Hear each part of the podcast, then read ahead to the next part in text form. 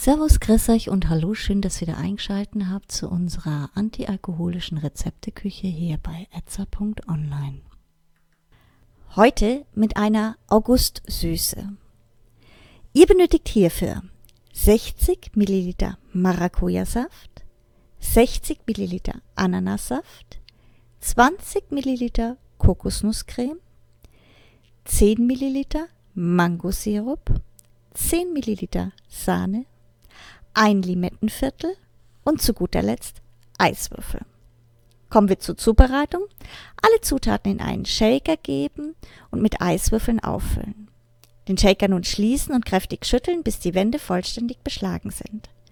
Den Shaker nun wieder öffnen und den Inhalt mit Hilfe eines Eissiebs und eines Feinsiebs in ein Glas filtern.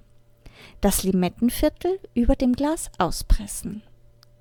Das fertige Getränk nun mit einem Trinkhalm versehen und beliebig garniert servieren. Fertig!